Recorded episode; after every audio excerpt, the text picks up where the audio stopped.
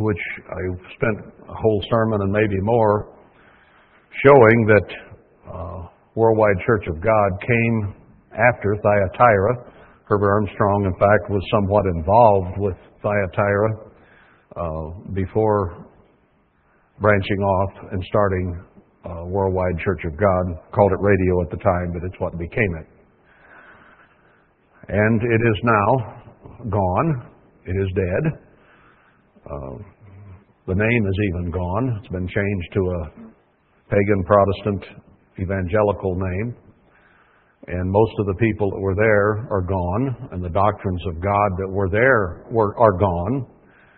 And as Ezekiel 17 clearly shows, and I have no doubt that is talking of the Church of God in the end time, uh, it has withered and died after having followed Herbert Armstrong and taken hold of him, more him than God, and then certainly departing from God and taking hold of the Tkachs more so than to God himself.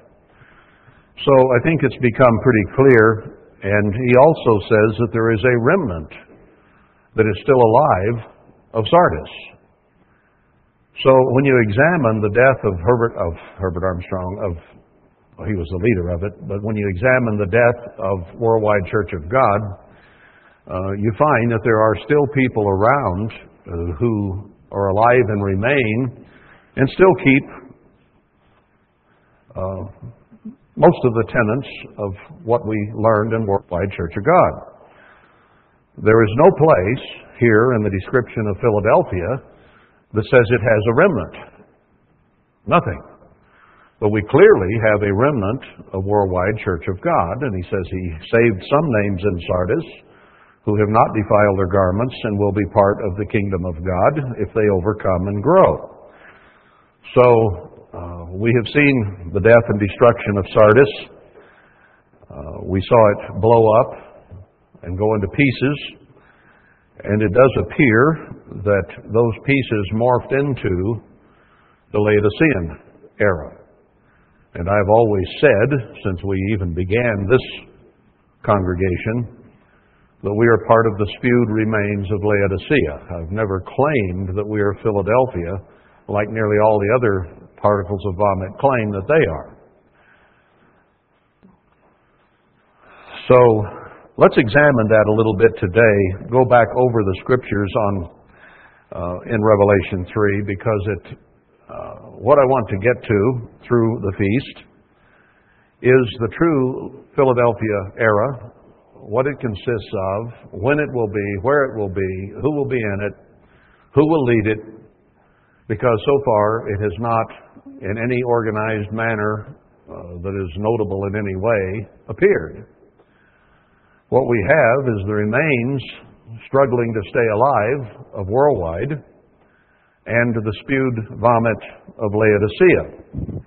Now let's notice, first of all, Laodicea, since Sardis, what remains of it, and that which is morphed into Laodicea that God spewed out, is what we are basically dealing with throughout what remains of the Church of God at the end time, with the exception of Thyatira, which is separate and still exists though it, says it will go into great tribulation.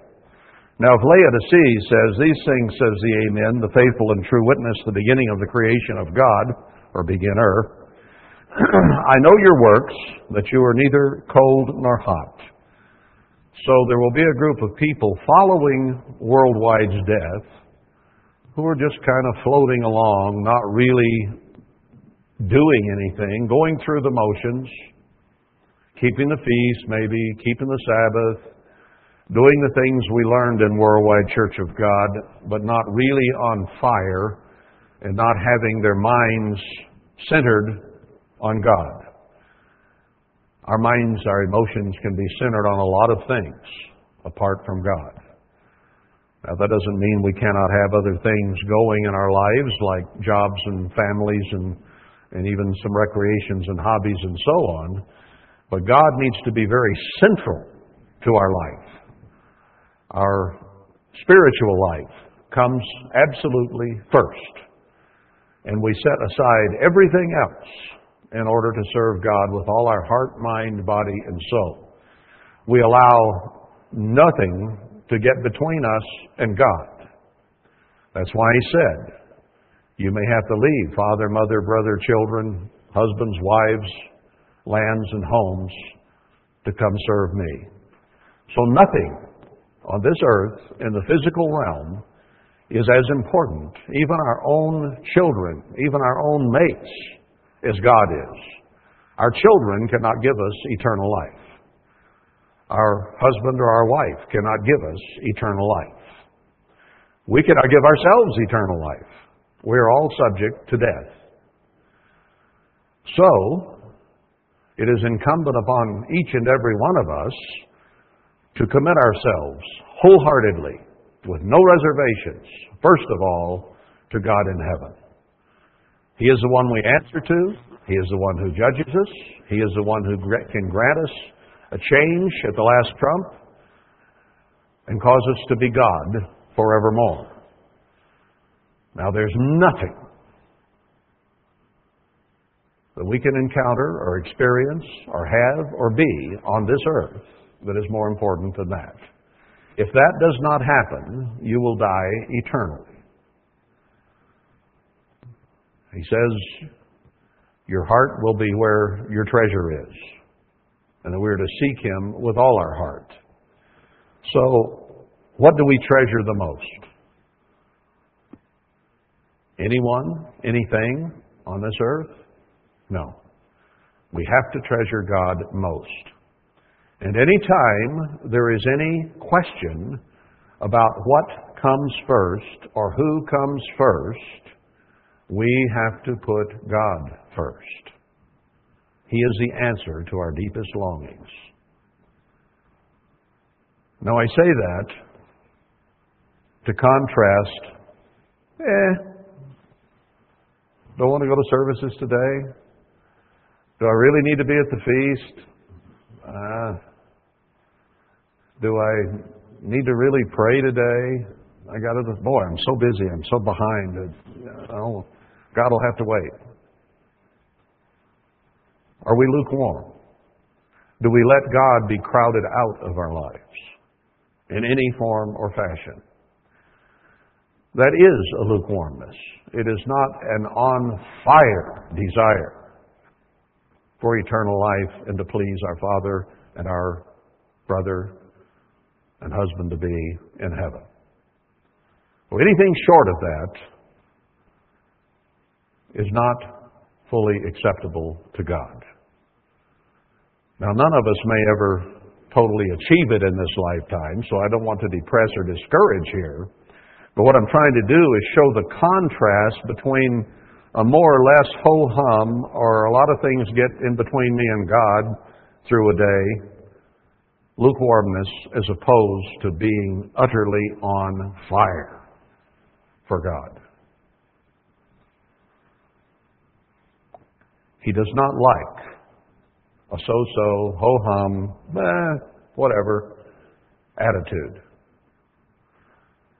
That's one thing he liked about David. Now, David made a lot of mistakes. David uh, numbered Israel. He killed, he murdered, he committed adultery. He did a lot of things that are contrary to God. But boy, he was wholehearted.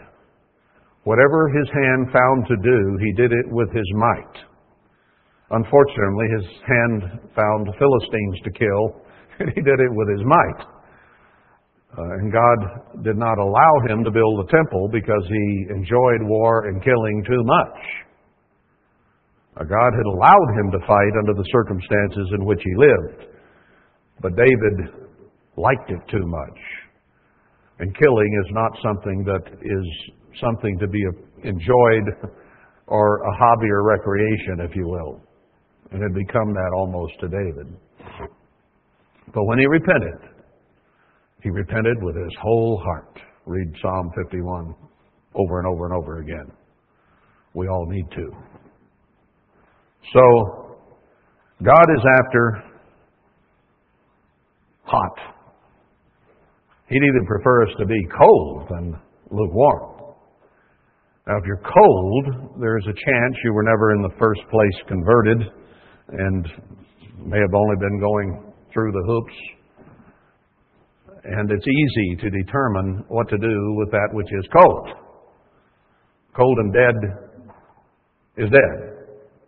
Or needs to be converted later, or whatever. But lukewarm would imply that we're part of it, but we're not committed to the hilt. That's what we have to be. And because of that, because you're lukewarm and neither cold nor hot, I will spew you out of my mouth. And he has certainly done that to the end time church of God, Sardis, which became Laodicea. Now, Thyatira, Church of God Seventh day, and the Seventh day Adventist Church have already been consigned to the tribulation. Uh, now, Laodicea is also consigned to the tribulation. Let's read on. Because you say, now, a lukewarm attitude is part of it, but there's more. Because you say, I am rich and increased with goods. I am the Philadelphian. I am the one that God has nothing bad to say about.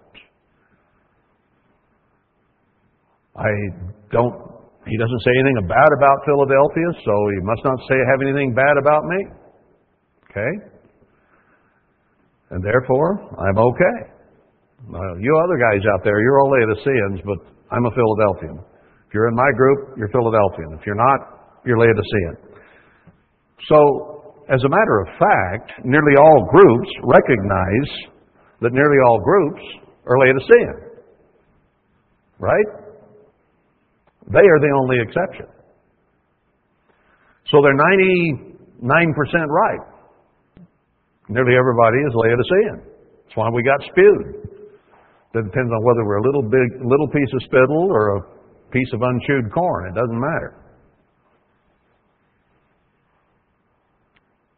Well, anybody who thinks there's they're a-okay and their ticket's punched for a place of safety just by virtue of which group they're in uh, are in trouble.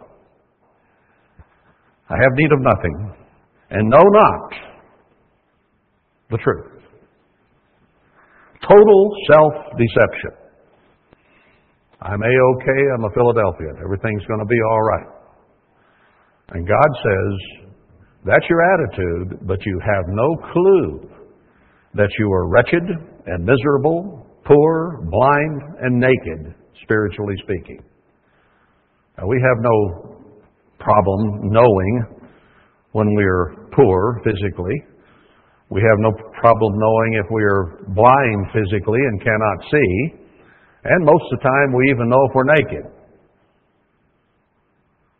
Spiritually, though, we don't. We can be so self deceived and not even have a clue of it. And that's where everything basically that is left of worldwide is today. I counsel you to buy of me gold tried in the fire.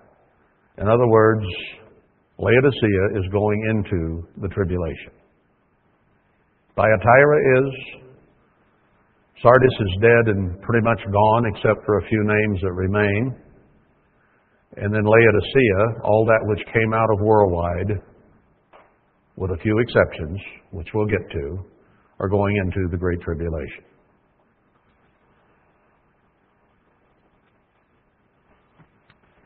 So he says, Buy gold tried in the fire, that you may be rich, spiritually rich, and white raiment, righteousness, that you may be clothed, and that the shame of your nakedness do not appear. Remember the wedding ceremony and the one that shows up without wedding garments on? The white garments of righteousness? Booted out.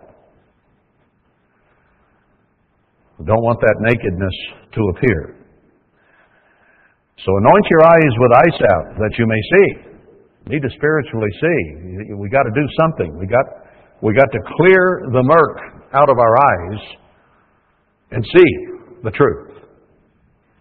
And that is hard to get people to see, since they are the one and only chosen true group. And everybody else. This, this I'm reading applies again to everybody but them.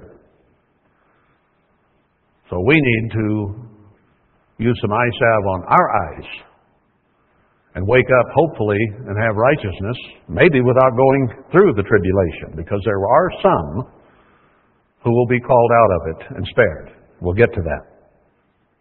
As many as I love, I rebuke and chasten. Be zealous, therefore, and repent. So even though they go into the tribulation, for the most part, there is opportunity there to earn gold tried in the fire and to have the garments made white and righteous and still be in the kingdom of God. That is shown, let me go back to Zechariah. Is it 12, I think? 13. Um, verse 7 Awake, O sword, against my shepherd, and against the man that is my fellow, says the Eternal of hosts. Smite the shepherd, and the sheep shall be scattered, and I will turn my hand upon the little ones. And it shall come to pass that on all the land, says the Eternal, two parts therein shall be cut off and die, but the third shall be left therein. So he's going to smite the shepherds, and we'll have a lot to say about the shepherds later on as we understand how this story comes to pass. But the third shall be left, and I will bring the third part through the fire, and will refine them as silver is refined, and will try them as gold is tried. They shall call on my name, and I will hear them. I will say, It is my people, and they shall say, The Eternal is my God. And the next chapter then is of the return of Christ. So this is speaking of the time just before Christ returns, where these people, the whole group basically, will be scattered, and then they will go into tribulation and be tried there, and a third part will apparently repent. So out of Laodicea, God will apparently bring one third through, having repented and will be part of his kingdom and the bride of Christ. Two thirds, apparently, will not. Now, were they really converted? We'll have to wait and see. Uh, they might be in the second resurrection. But going through all they're going to go through, only one third are going to repent and turn toward righteousness at that time. Verse 20 of chapter 3 again Behold, I stand at the door and knock. If any man hear my voice and open the door, I will come into him and will sup with him, and he with me. So that shows he'll be at the wedding supper. They'll be invited in to the wedding sup. To him that overcomes will I grant to sit with me in my throne.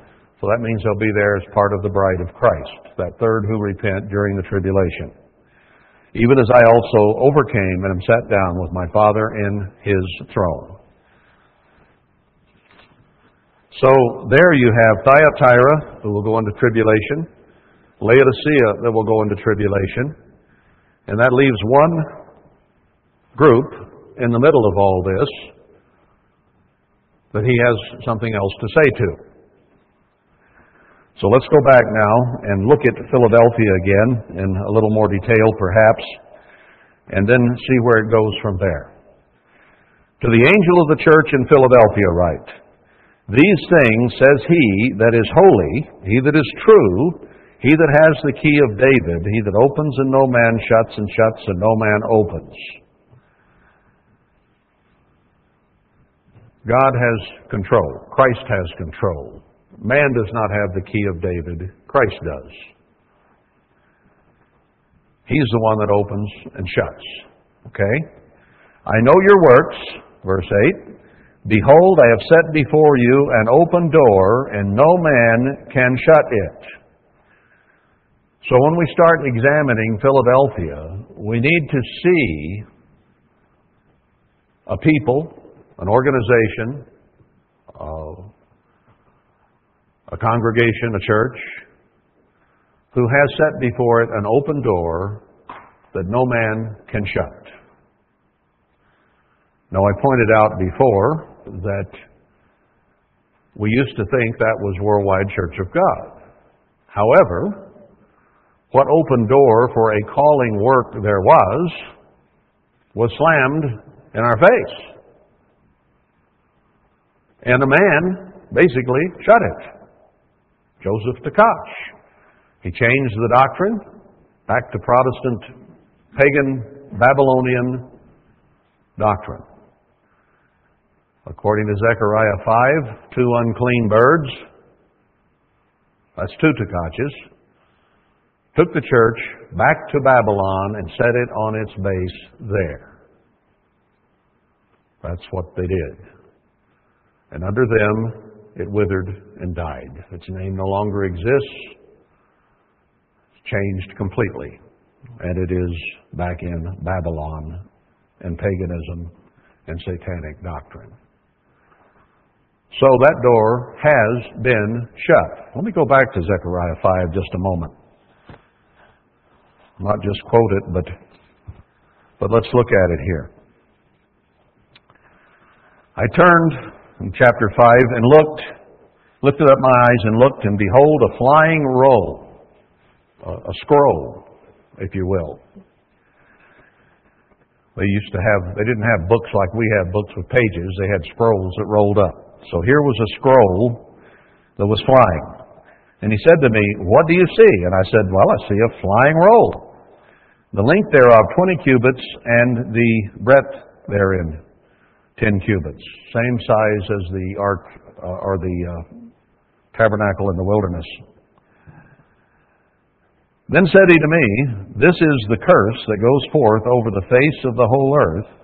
For every one that steals shall be cut off as on this side according to it, and every one that swears shall be cut off on that side according to it.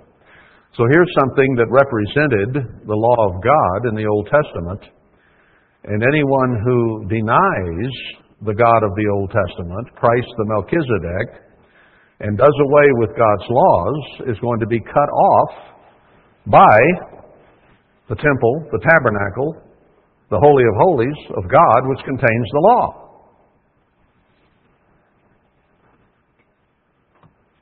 Law breaking, in other words, will cut them off. So any Protestant church that says the law of God is not in effect is cut off. He says he's going to bring Moses to the end time church. We'll get to that. Well, Moses represents the law of the Old Testament. It represents what was built and placed before God. And there was not a problem with that covenant. There wasn't a problem with God. There was a problem with the people who would not follow the covenant. So God has made it even more binding today. And He's also given His Spirit that we might be able to obey an even stricter law. People say, well, the law of the Old Testament was, boy, that was just too hard. And it was hard without God's Spirit to keep His laws. But then, as long as you didn't actually do the deed, whatever it was, it wasn't a problem. Now, he says, in the Sermon on the Mount, if you even think it, you as well as done it. Far more restrictive, far more demanding in the New Testament than the Old. For those who say New Testament religion and Christianity is a walk in the park, it's easy. Don't have to worry about the law. Well, Christ talked about the law all the time, said keep it. But he said you got to keep it even better in the spirit, not just in the physical. And I'll give you my spirit to help you do that. So it's even more demanding. But then the reward is greater too. He only offered them physical promised land. He has offered us eternal life if we accept the terms of the new covenant. So the old is still new. The old was just physical, now it's spiritual. It's an upgrade. And we also have a, an upgrade, a comforter, a strengthener, the Holy Spirit, to help us do it. So He's offered us a tougher course, if you will, but He's offered us help, and He's offered us a much bigger carrot at the end. a much greater motivation to go forward and to have eternal life in the kingdom of God. So that Old Testament in this prophecy, book of prophecy in Zechariah, is still very much a part of it. It's just been upgraded in the New Testament to be even more binding. Anyway, will be cut off according to the law. Verse 4 I will bring it forth, says the Eternal of hosts, and it shall enter into the house of the thief, into the house of him that swears falsely by my name, and it shall remain in the midst of his house, and shall consume it with the timber thereof and the stones thereof. Now, Worldwide Church of God has been torn down on a spiritual level, that is, the people who were members of it scattered. The organization itself became something entirely different, which we'll read about here in a moment. And even the buildings are currently being torn down. I happened to visit uh, on a business trip down in Southern California. Oh, when was it? Two or three years ago. And I drove by the campus to just see how things look now. And as I drove by on Colorado Boulevard there, I could see a wrecking ball smashing the Loma, the Armstrong uh, Academic Center. So is this true or not? They departed from the law of God, and even the brick and the mortar, the timbers, the stones are being consumed. It is not what it was. Then the angel that talked with me went forth and said to me, Lift up now your eyes and see what is this that goes forth. Well, you see the wrecking and destruction and the judgment come upon that organization because it began to depart from the laws of God and say grace, grace only. Even called grace communion or whatever the whole title is, I could care less. All right, now lift up your eyes and see what's going on. And I said, What is it?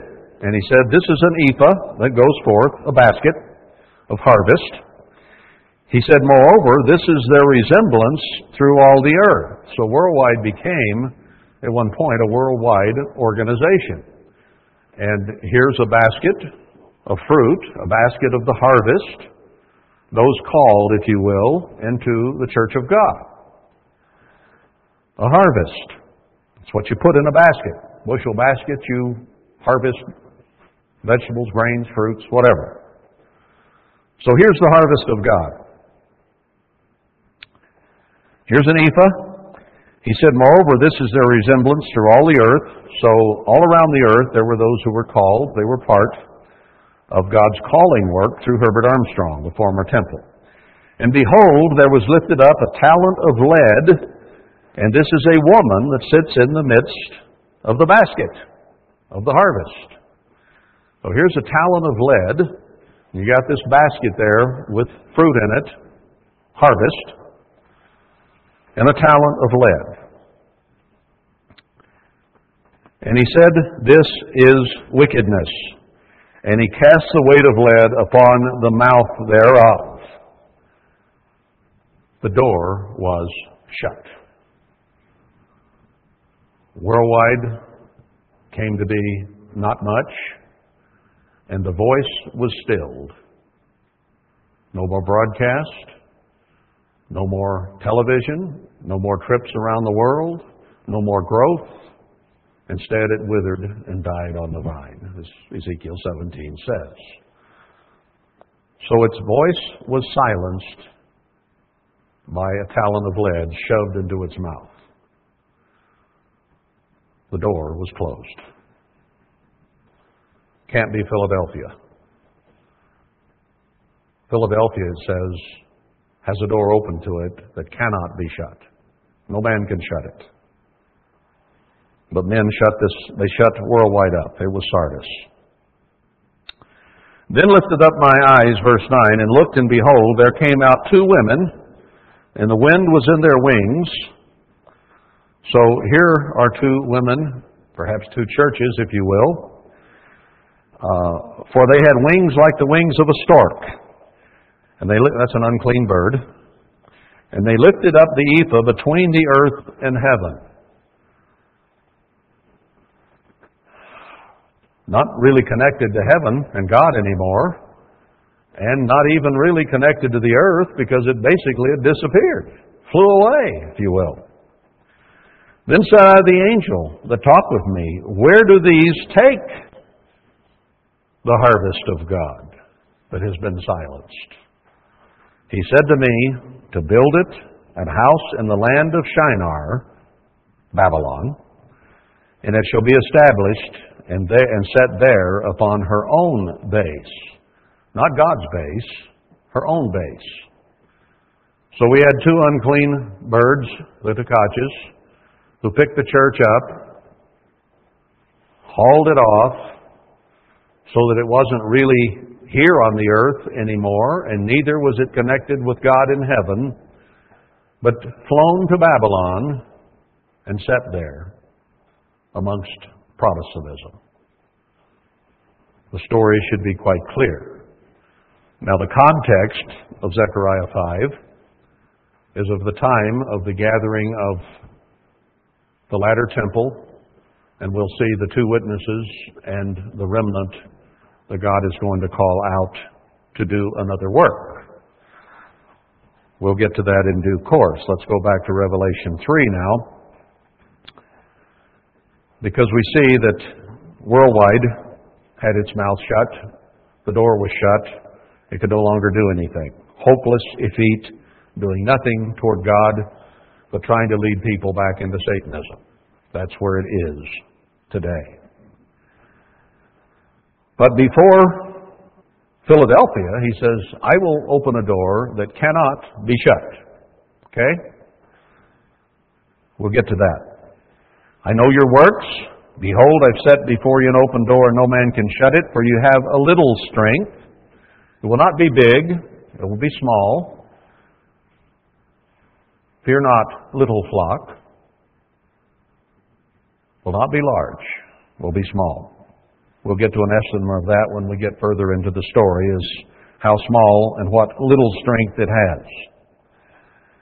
If kept my word, so the words of the Scripture, it will keep.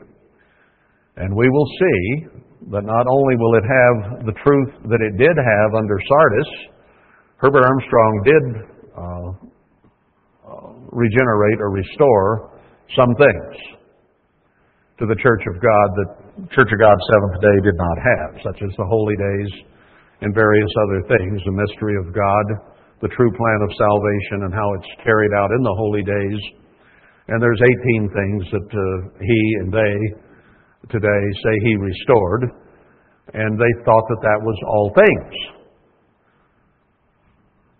But you and I have learned a lot of things since then, haven't we? I haven't listed them all, but there are things that we right here in a small group have learned that the rest of the church simply does not know or will reject. Now, we're not the only ones, I'm sure, that have learned some things. I'm sure others have as well, found things in the Bible that we just simply overlooked and didn't see. I don't know who or where, but I'm sure that's true. But I just jotted some down here just before coming up. Uh, Passover Day. We now understand how it's to be kept as a seven day festival. The Passover service itself, and getting the bread and the wine and the foot washing in the correct order, as Luke said. Uh, the calendar. Most of the church today still don't understand the calendar. Even those who say they have the godly calendar still have very little understanding of how the heavens actually work. Uh, Purim. Who in the Church of God keeps Purim? Uh, the fasts of Zechariah. Holy Day understanding. We've seen a great deal of increase in understanding, uh, particularly atonement. I don't remember having it preached, at least not widely and not officially, that that represented the marriage of the Lamb. Uh, that was almost unheard of. But it's clear now in Scripture of the heavenly Jerusalem that is coming at the beginning of the millennium. I don't know of any other group that understands that. Uh, Emmanuel. How many have accepted the fact that we are to use the name at the end time of Emmanuel? Prophesied. Who knows where the promised land is? Who knows where the true Zion is? Who knows where the true Jerusalem is? Those are major restorations, okay? What else did I get here? Uh, how many understand where Ephraim is and Manasseh, truly? There are some here and there I know of who have come to see that we, this nation is Ephraim and the United Kingdom is Manasseh. But most of them haven't. Some have. Uh, how to count Pentecost when it falls on a Saturday night. There are so many, many things that we understand that we didn't 20 years ago. Things I understand that I didn't. So when they try to say that Herbert Armstrong was the Elijah to come uh, and he would restore all things, he simply didn't. He just simply didn't. Now, he may have been a minor type of Elijah. We'll discuss that more later, but uh, he certainly didn't restore all things, and neither have we. I'm not trying to say we have. We still we learned some things just in the last week about who Sardis is, you know. So we're still learning, and others are as well. I just that's just a few things that came to mind, and there are many more that we have learned. Uh, maybe perhaps smaller things, but many things. So, keeping God's word is something that those of Philadelphia will do. And they will try very hard not to let any word of God fall to the ground, but to restore them all, if at all possible. That will be a characteristic of Philadelphia, because it's something the end time Elijah will do. Okay? And have not denied my name. Now, there will come a time when God is salvation, Yahshua or Yeshua or Jesus or whatever language you want to use, Yah, Yah, will not be the name the end time church uses. They will say, God with us, because Christ says he will come and dwell with the Philadelphia church in the end time. I'll show you that shortly. Whether today or not I get to it, we'll see, but shortly. Because we need to understand who and what Philadelphia is, because it is coming out of the, the remains of Sardis and the majority that is today of Laodicea. It is sandwiched between two churches that are told they're going into the tribulation and one that has died. But it has an open door set before it, will have kept his word and not denied his name. Behold, I will make them of the synagogue of Satan, which say they are Jews and are not, but do lie. I will make them to come and worship before your feet and to know that I have loved you. That means they will be in the kingdom of God. And those who have called themselves true believers will come and worship at their feet. So they will be part of the bride of Christ. Now, that could include, on a larger sense, those who are physically Edomites who claim to be Jewish, and there are many millions of those today, physically walking the earth.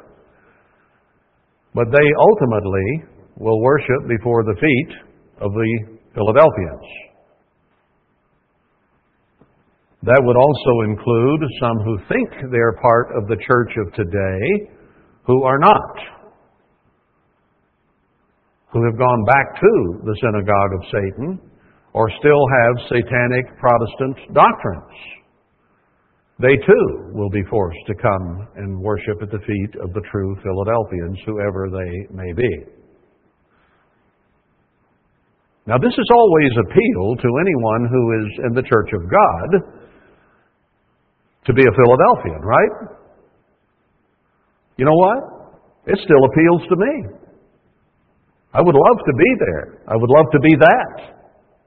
Part of what we're reading about right here, right now.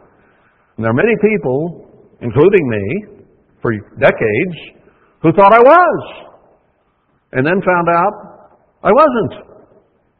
That I was a spewed particle of Laodicea or a piece of Sardis in the death throes kicking my last. Neither of which is very good. Now, I'd like to be redeemed from that in whatever way possible.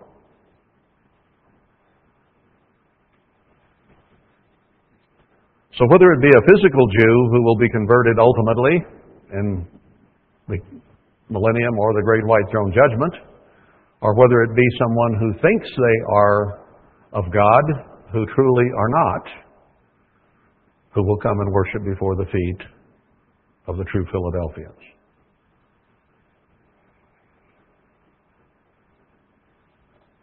Behold, I come quickly. So this is again at the end.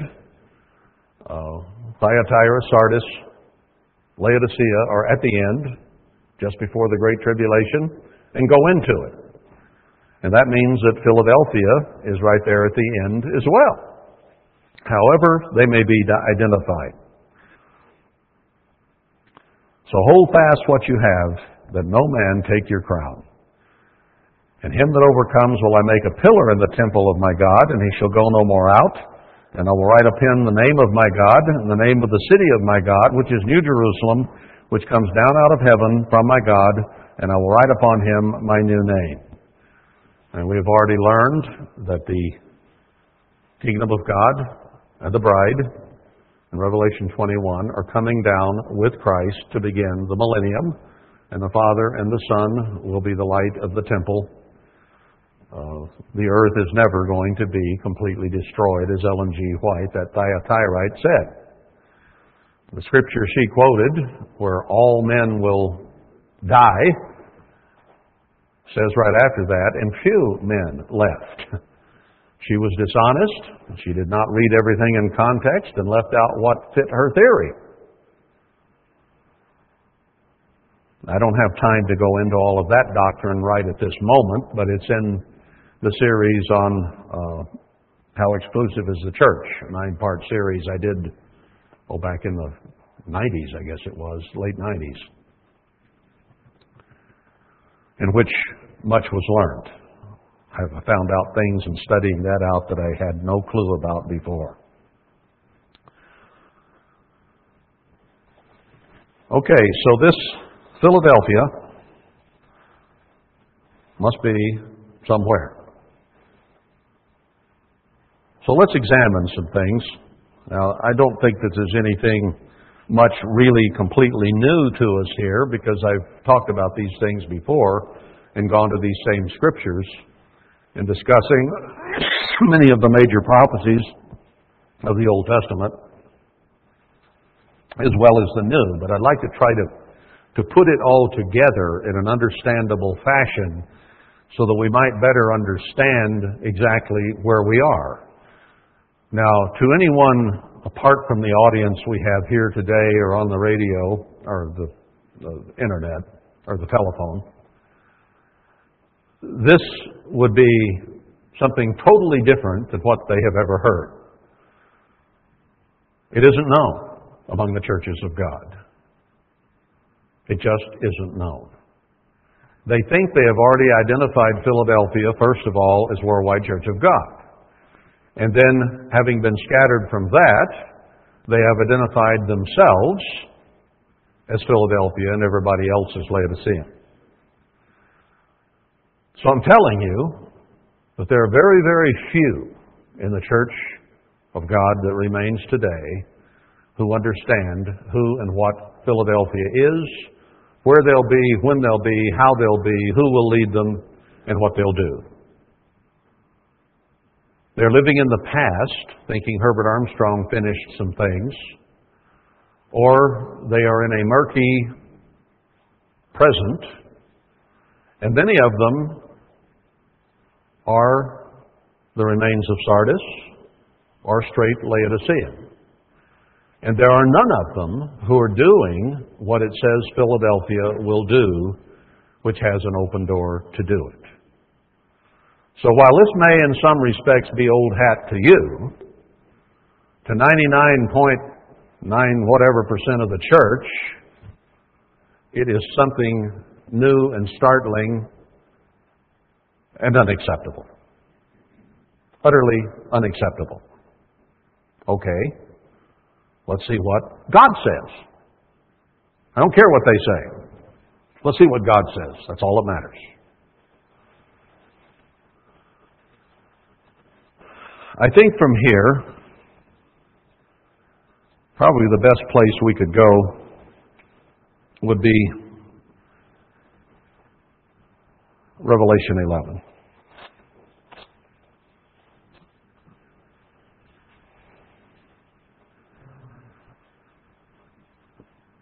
Well, let's, let's go back for a moment to 10 and pick it up in verse 7. In the days of the voice of the seventh angel, when he shall begin to sound, the mystery of God should be finished, as he has declared to his servants the prophets. So, the context here is of the very end of this age and the events leading up to the return of Christ, which will solve the mystery of God, showing that man can become immortal and become God. So this is the context we're speaking of. And the voice which I heard from heaven spoke to me again and said, Take the little book which is open in the hand of the angel which stands upon the sea and upon the earth. Now let's, for a moment, reflect on our view from the worldwide perspective 30 years ago. Hard to believe it's been that long, but it has.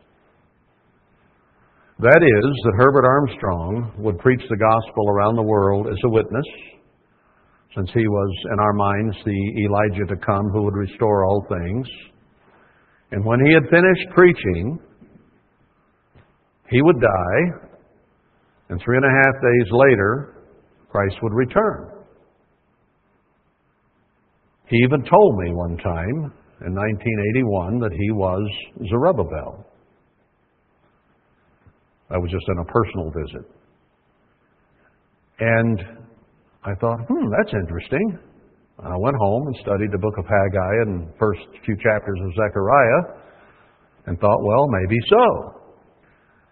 So my focus was that he was the one to fulfill all these end time prophecies, right? Didn't you think that? I did. We'd go to a place of safety. Tribulation would start. Herbert and Ted would preach the gospel to the world as a witness, and the resurrection would occur. Now, I think we're about to understand something I hadn't thought of right here in what we're reading right now. And that is that we were brought forward thinking we, as a worldwide church of God, were going to carry through in a place of safety with our leaders teaching the world until the mystery of God was finished. Wasn't that our view? It's what was preached day in and day out, week after week. That was our worldview. That was our spiritual view. Notice this the days of the voice of the seventh angel. That's pointing to the return of Christ and the resurrection of the dead of 1 Corinthians 15 and 1 Thessalonians 4 of us being changed into immortality. So we were brought to that precipice, we thought, in worldwide. Right? We thought that was the finish of what we were doing. Is that the way it happened? No. Herbert and Ted Armstrong are both dead. They did not preach the gospel to all the world and then the end come, did they? We're about three decades after Herbert Armstrong died. Right? 86, 96, 06, 16. About 30 years. January 16th of 16 will be 30 years since he died. And the end has not come. Now, if he was truly the final Zerubbabel, I think he was a mild uh, fulfillment of it.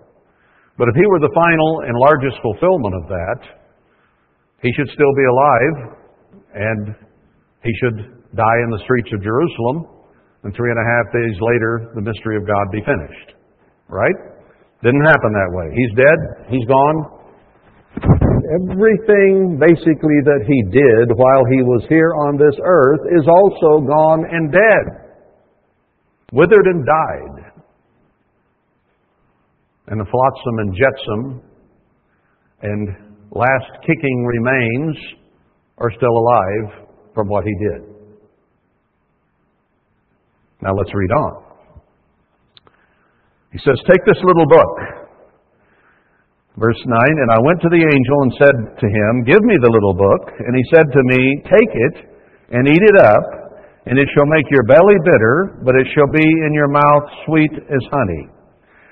And I took the little book out of the angel's hand, and I ate it up. I, I gobbled it up. I heard it. I listened. I, you know, uses physically eating as the analogy, but I think it's, you, you don't generally eat books. But the content of that upset his stomach. So I took it and ate it, and it was in my mouth sweet as honey, and as soon as I had eaten it, my belly was bitter. Now, at some point, we had had the book, and the book that we had read that we would last until Christ returned and everything would be hunky dory because we would be in a place of safety in Petra, if you will and be there until Christ returned and the mystery of God was finished.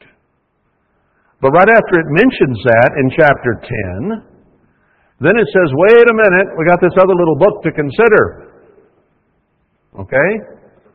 Things did not turn out the way we thought they would.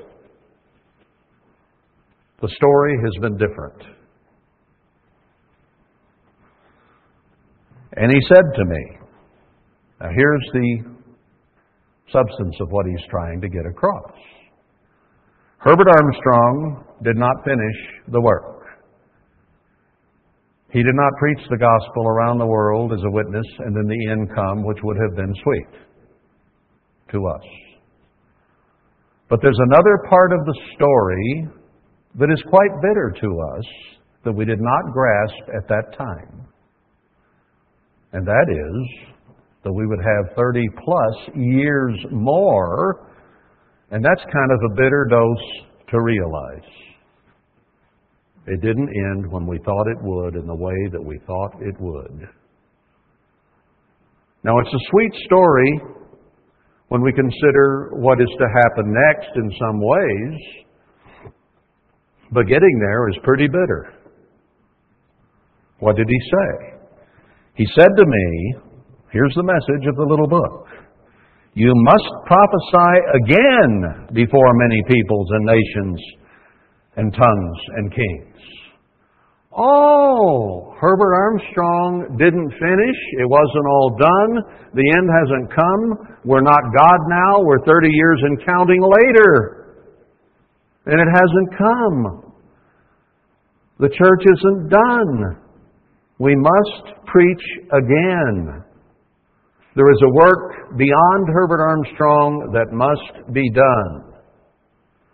And it isn't being done by the floating particles in the vomit of Laodicean or in the kicking remains of Sardis.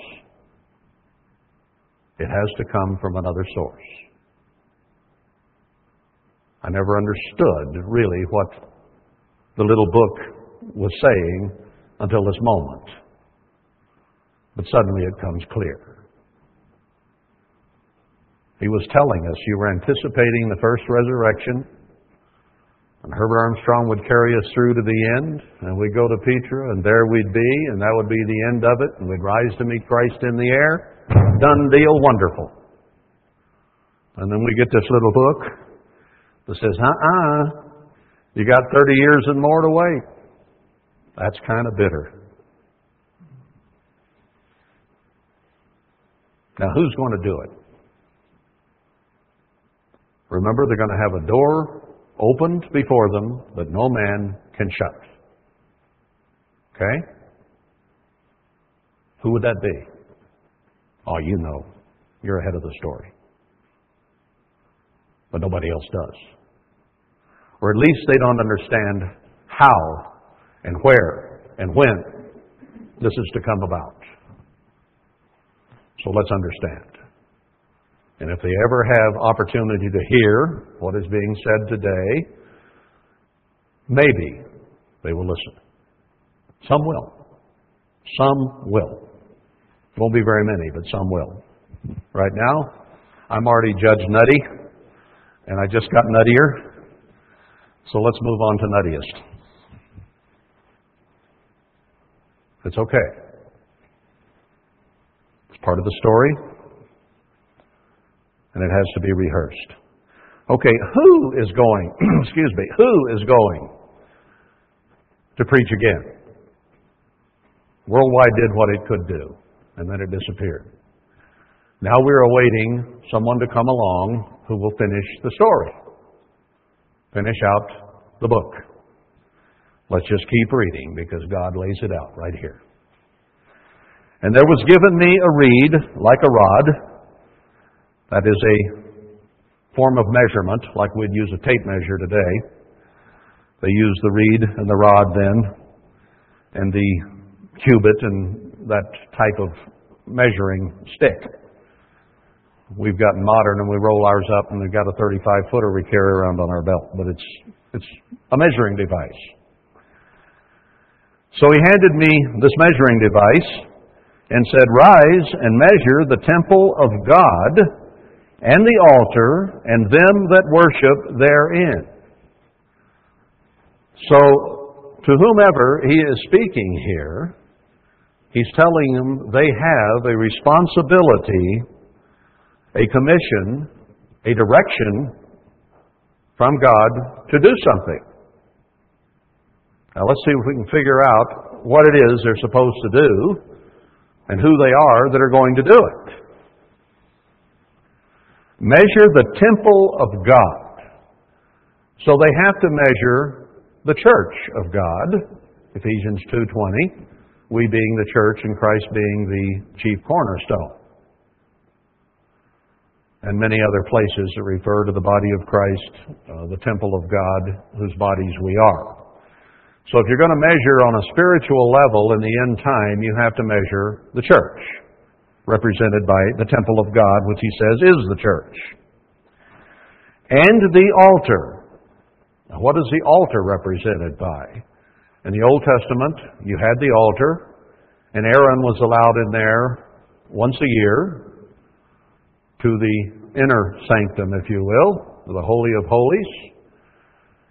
And he represented as did the rest of the Levites, the altar. They were the ones who tended to the tabernacle, they tended to the altar, they took care of the spiritual uh, part of worshiping God that was done in an organized fashion. Recall that they could not even talk to God in the Old Testament. It was not allowed.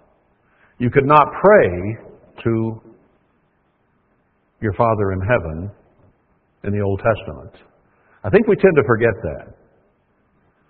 Access to Him was not even opened up until Christ died and the veil of the temple was opened. And through Him and His life and resurrection, we could now pray the Father. Up until then, you prayed to Melchizedek only, to Christ Himself, when you prayed to the God of the Old Testament. And then Christ instructed his disciples when he was here that that was no longer to be the case. Now, he said, pray to your Father in heaven directly. And that he would be not the one you prayed to anymore, but he would be the mediator between you and the Father. So he opened it up that we could talk directly to our Father in heaven. Something prior to his death and resurrection that could not be done. And he, in that sense, stepped aside and says, Don't talk to me, talk to Dad. Do it in my name, by my authority, through my sacrifice and resurrection. All our prayers go through him directly to the Father. He's the go between. He's the one that says, Dad, I think you ought to hear that one. Oh, okay. I'll present that one's name to you for resurrection. Oh, okay. They're together. But do you realize that in spite of all Protestant theology, there is not one verse in the New Testament anywhere that authorizes you to pray to Christ? To pray to Jesus? See, Protestantism basically denies the Father. And in, the, in that sense, they deny the death and resurrection of Christ. They bypass the Father and still talk to Jesus. Oh, Jesus. Sad. But they deny the name of God, the Father, by still talking to Jesus. I had someone not too long ago tell me, Well, I know it's in there that you can talk to Jesus. I said, Show it to me. I know it's in there. Show it to me. If you know of a place, show it to me. I don't think you'll find one. I've read the whole thing back and forth many times and I haven't found it yet. Not that I was particularly looking for it, but it's just not there. And it would be a revelation and something restored if you can show that. No, we pray the Father. Pray in this manner Our Father, which is in heaven, hallowed be your name. That's what he told us to do.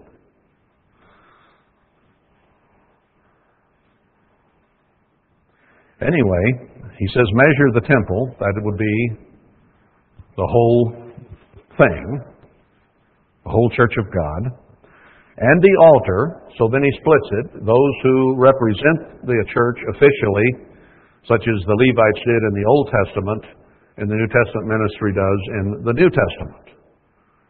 Some he appointed to those jobs for the perfecting of the saints and that we all grow toward being God but take care of the spiritual things.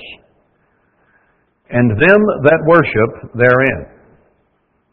So whoever he's talking to, who must prophesy again before many peoples and nations and tongues and kings, are first given instruction here to measure the temple of God, to check it out, to see how big it is, to see what shape it is, its condition, a measurement of quality and quantity and everything.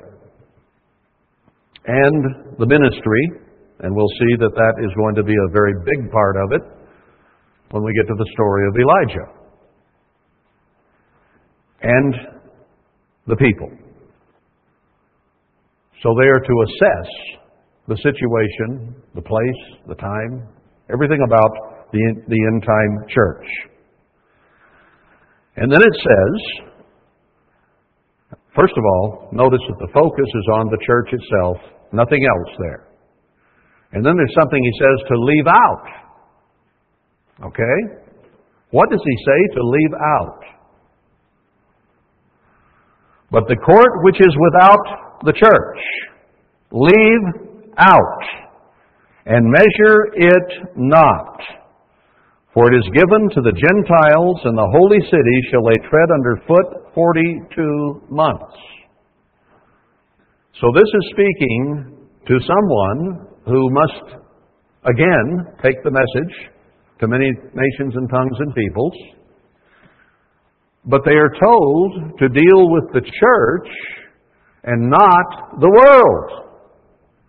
Because God is giving over the world to the beast, to the Gentiles, the times of the Gentiles, 42 months.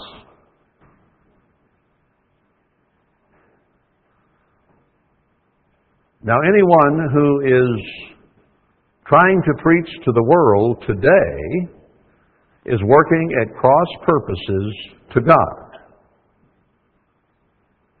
Anyone who is trying to do a worldwide work to convert people to the truth, to God, is trying to do something that God is not in, He has not authorized, and He will not bless. That includes any of the scattered groups of the Church of God today. Almost to a group. They think that Herbert Armstrong did not finish his job, but they must finish it. We must hurry because they admit if this preaching to all the nations was the job and then the end would come, the mystery be solved, they admit it didn't get done. Now, many of them still cling to the idea that Herbert Armstrong was the last Elijah. He was a minor fulfillment. He did restore some things, but he couldn't be the final fulfillment because the things that he did were not restoring everything, nor did the end come when he died, and here we are 30 years later and counting. So they cling to that old idea like they cling to the idea they were Philadelphian, and I clung to all those decades in Worldwide Church of God. Hard to get out of the rut you've been in and the way you've been thinking all those years, isn't it?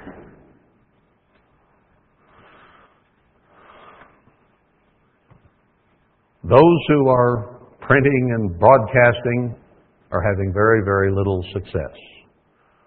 A few show a little bit of interest and they come in the front door and then they go out the back door two or three weeks later. There's nothing here for me. There's no real growth. And in fact, it's slowly diminishing. People fall away, people die, people get bored, people go home, whatever. There's nothing viable, there's nothing dynamic, there's nothing really happening in the churches of God today. So they have misassessed, misidentified even who they are and what they ought to be doing, and having very little success because God isn't blessing it. Did He bless Herbert Armstrong's work? It grew and grew and grew like topsy. And it went around the world. But it did not go as a witness against the evil of the world it went as a softer, gentler calling message. And it accomplished Matthew 28, 19, and 20, like Christ said the church should do. It made disciples of many peoples and many nations. That is the work that God assigned him to do. It is the work he accomplished. And when he finished and when he died, he did finish the job God gave him to do, and then he died. He called many. And the church grew to about 150,000. And that was the end of his work. Now, people are trying to finish his work for them and they, him, and they still don't understand he finished his work. God didn't start something in him that he did not finish.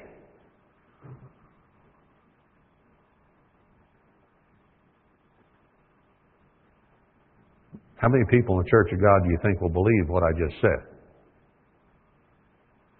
Not very many. It's in here. It's history. It's 2020 hindsight. He just did what he did.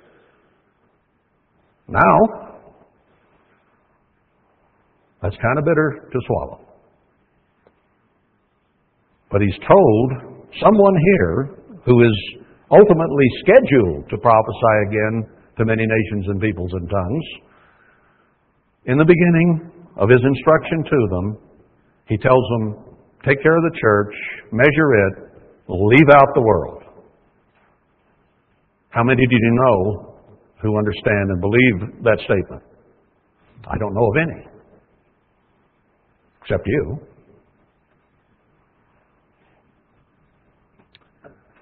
Leave out the court of the Gentiles.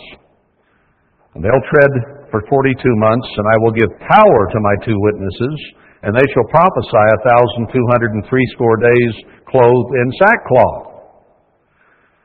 So, whoever he's instructing here, he says, forget about the world. Your duty is to the church. And then somewhere in there, at some point, he's going to give them power to begin to preach to the world. I'll give power to them, and they'll prophesy 1260 days. Now let's see who they are. Verse 4. These are the two olive trees and the two candlesticks standing before the God of the earth. Now, what does that mean? There is only one reference in the Bible, other than this one, to that. Only one. Zechariah 4, no, Zechariah 4, verse 14. And we'll get to that. And it identifies who they are and what they will do. So, this is a reference backward to Zechariah 4:14. Even in my margin, someone recognized that, but that isn't mentioned in Genesis. It's not mentioned in Isaiah. It's not mentioned in Luke. There's only one reference to what is stated right there, and that's in Zechariah 4.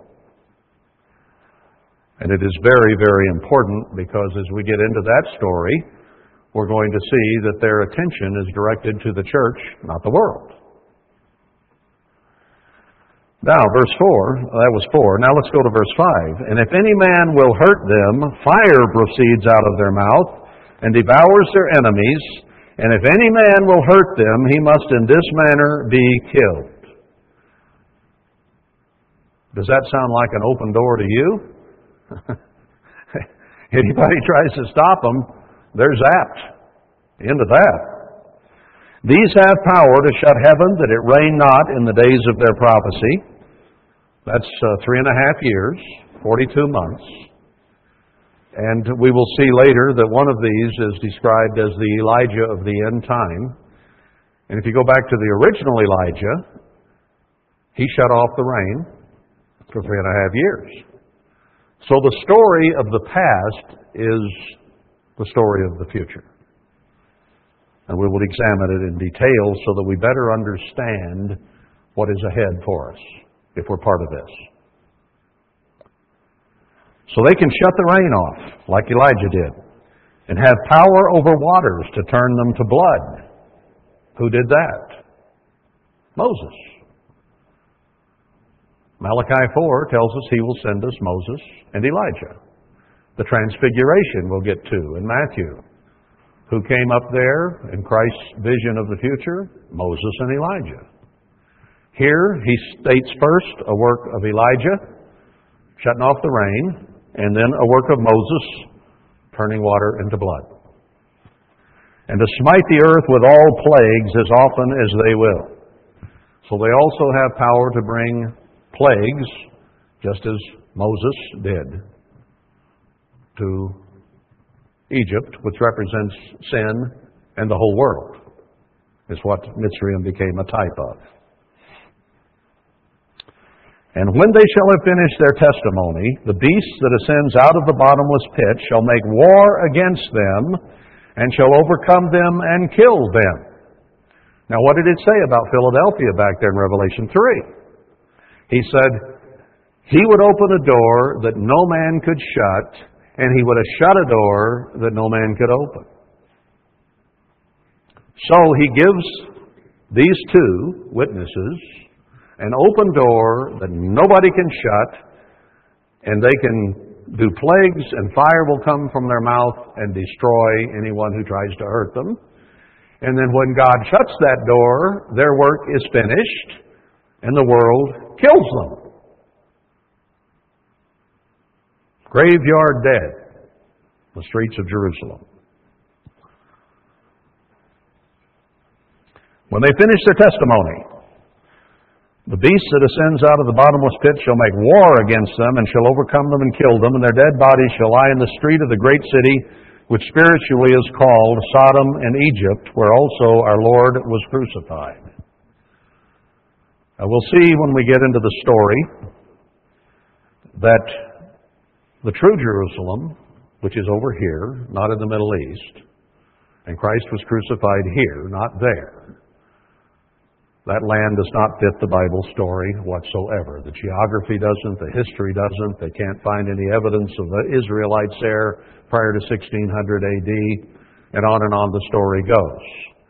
Read Deuteronomy 8:7, where it talks about all the things that God would give us in the promised land fountains and rivers and lakes and water and iron and brass that we can dig from the ground. And over there, you don't have that. You have one little creek they call the Jordan, and you have no iron, no brass, very little water, and nothing but is promised of the promised land. Here in America, we have everything He named in greater abundance than anyone else on the face of the earth. Double the blessing of the firstborn Ephraim, whom He made the firstborn son in Jeremiah 31, changing the birth order from Reuben to Ephraim.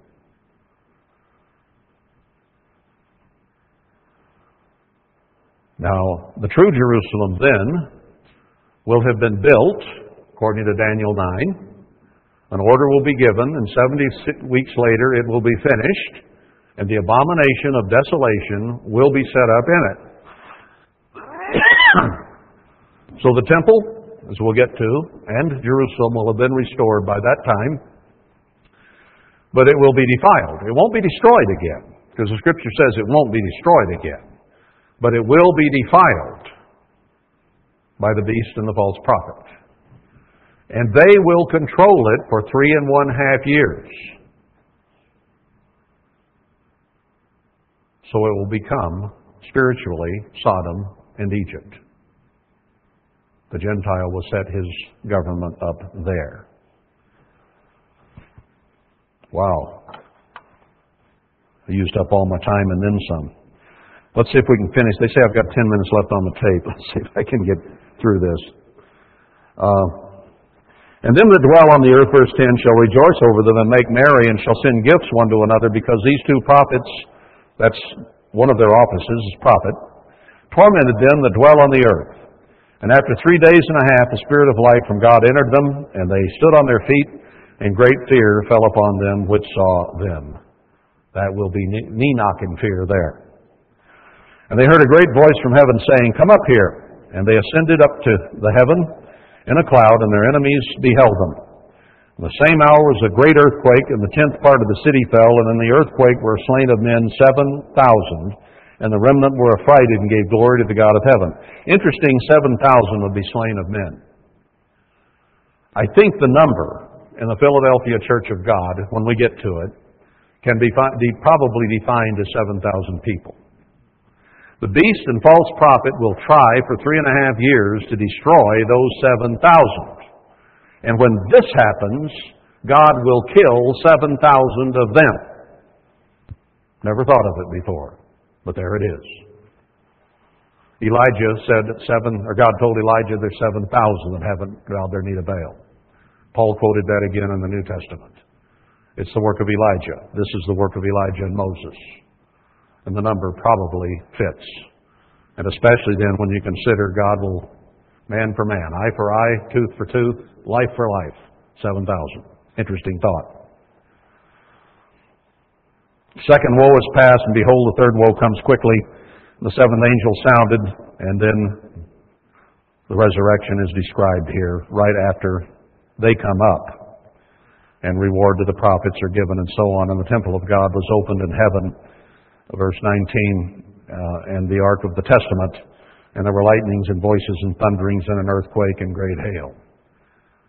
So, let's stop for there, or stop there since I'm way over time anyway. I got kind of carried away here uh, with the story and a couple of thoughts that I'd never even had before uh, that I think are coming clear. So, there is much to learn about the Philadelphia Church of God, and we've just just started.